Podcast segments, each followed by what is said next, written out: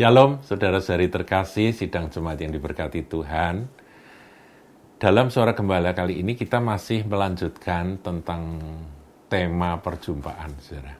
Kita sudah belajar bahwa perjumpaan itu penting karena dari kisah-kisah tokoh-tokoh baik perjanjian lama maupun perjanjian baru, sebuah perjumpaan itu mengubah kehidupan, mengubah jalan hidup mengubah nasib, mengubah segala-galanya, saudaraku ya. Nah kita butuh, kalau kita rindu akan sebuah perubahan, maka kita butuh sebuah perjumpaan. Itu merupakan sejarah. Sejarah dari para tokoh, baik yang tertulis dalam Alkitab maupun tokoh-tokoh dari bapak-bapak gereja. Semuanya mengalami perjumpaan. Ya, ada tiga macam perjumpaan. Ini perjumpaan dengan kasih, perjumpaan dengan kebenaran, perjumpaan dengan kuasa. Semuanya e, membutuhkan itu. Nah, saudaraku di dalam Alkitab ada kisah tentang Yosua. Kalau yang lalu kita sudah belajar tentang Musa, sekarang kita akan lihat Yosua. Yosua, saudaraku, adalah penerus dari Musa Dikatakan sesudah Musa hamba Tuhan itu mati, maka Tuhan berfirman kepada Yosua demikian-demikian. Jadi ada satu beban yang berat yang harus dipikul oleh Yosua sebagai pengganti atau penerus dari dari Musa. Musa membawa umat Tuhan keluar, Yosua membawa umat Tuhan masuk ke tanah perjanjian. Nah, saudara, ketika Yosua yang tentunya tadinya sangat tergantung kepada Musa, sekarang dia harus sendiri. Nah, di situ kita melihat dia butuh perjumpaan. Nah, perjumpaan kalau saya telusuri kisah dari Yosua, meskipun Tuhan sering berfirman, jadi begini saudaraku ya, saya sedikit-sedikit menyimpang. Perjumpaan itu bukan sekali seumur hidup. Kita ini harus dipimpin dari dari satu perjumpaan kepada perjumpaan yang berikutnya kepada perjumpaan yang berikutnya itu terus menerus. Bukankah perjumpaan ada bermacam-macam ya? Ada truth encounter, perjumpaan dengan kebenaran, ada power encounter, perjumpaan dengan kuasa, dan ada love encounter, perjumpaan dengan kasih Tuhan. Jadi eh, ini harus kita alami. Jadi kita jangan puas dengan satu pengalaman yang pernah kita alami 15-20 tahun yang lalu atau 40 tahun yang lalu. Itu penting, itu titik awal. Tetapi setelah itu harus ada perjumpaan demi perjumpaan. Yang saya ceritakan ini adalah sebuah perjumpaan yang besar, ya, perjumpaan yang yang menentukan.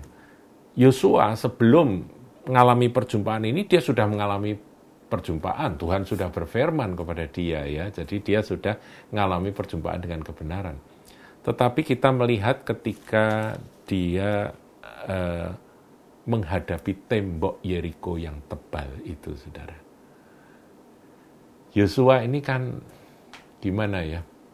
Dia ditinggal oleh pimpinan yang diurapi Tuhan, pimpinan yang yang begitu apa luar biasa seperti um, Musa, Harun juga sudah nggak ada, jadi yang tua tua sudah nggak ada, dia sendiri harus memimpin akan umat Tuhan. Nah, ketika dia menghadapi tembok Yeriko yang tebal itu, pasti ada kegentaran, pasti ada kegelisahan. Bagaimana Tuhan aku bisa menerobos tembok yang setebal ini? Nah, saya nggak tahu apakah Anda yang mendengarkan suara gembala kali ini, Anda sedang menghadapi tembok. Kalau Anda sudah sedang menghadapi tembok, jangan takut, saudaraku. Barangkali masalah yang saudara sedang hadapi itu adalah tanda-tanda untuk Anda nanti segera mengalami perjumpaan berikutnya yang dulu pernah mengalami perjumpaan dengan Tuhan, Anda akan mengalami perjumpaan yang lebih dahsyat lagi. Pengalaman demi pengalaman. Nah kita lihat saudara dalam Yosua pasal yang kelima ayat yang ke-13 sampai 15. Panglima bala tentara Tuhan. Ketika Yosua dekat Yeriko, ia melayangkan pandangnya, dilihatnya seorang laki-laki berdiri di depannya dengan pedang terhunus di tangannya. Yosua mendekatinya dan bertanya kepadanya, "Kawankah engkau atau lawan?" Jawabnya, "Bukan, tetapi akulah panglima bala tentara Tuhan. Sekarang aku datang." Lalu sujudlah Yosua dengan mukanya ke tanah menyembah dan berkata kepadanya, Apakah yang akan dikatakan Tuanku kepada hambanya ini? Dan Panglima Bala Tentara Tuhan itu berkata kepada Yosua, Tanggalkanlah kasutmu dari kakimu sebab tempat engkau berdiri itu kudus. Dan Yosua berbuat demikian. Perjumpaan, saudaraku. Kali ini Malak Yahweh menyatakan diri sebagai atau memperkenalkan diri sebagai panglima bala tentara Tuhan. Pertanyaan, mengapa uh, putra Allah penampakan Tuhan Yesus di perjanjian lama memakai sebutan panglima bala tentara Tuhan? Mengapa, saudara? Saya ingin beritahukan, saudara, pada Anda bahwa Tuhan itu segala-galanya Yesus itu segala-galanya buat kita.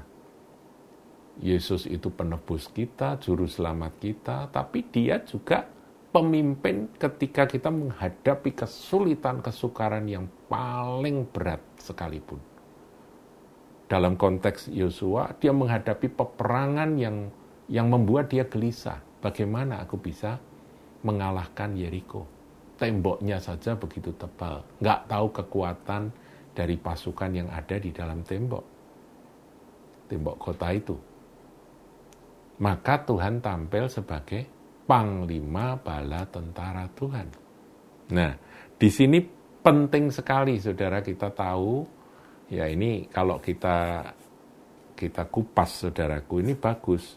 Yosua itu kan jalan-jalan di ini sekeliling tembok Yeriko sambil saya kira dia berpikir ya, ini kok tebal sekali ya, bagaimana cara menerobosnya begitu ya. Aku habis daya untuk bisa mengalahkan atau menaklukkan akan Yeriko ini. Saudara sedang mengalami apa? Saya nggak tahu. Yerikonya Anda saat ini itu apa? Saya nggak tahu.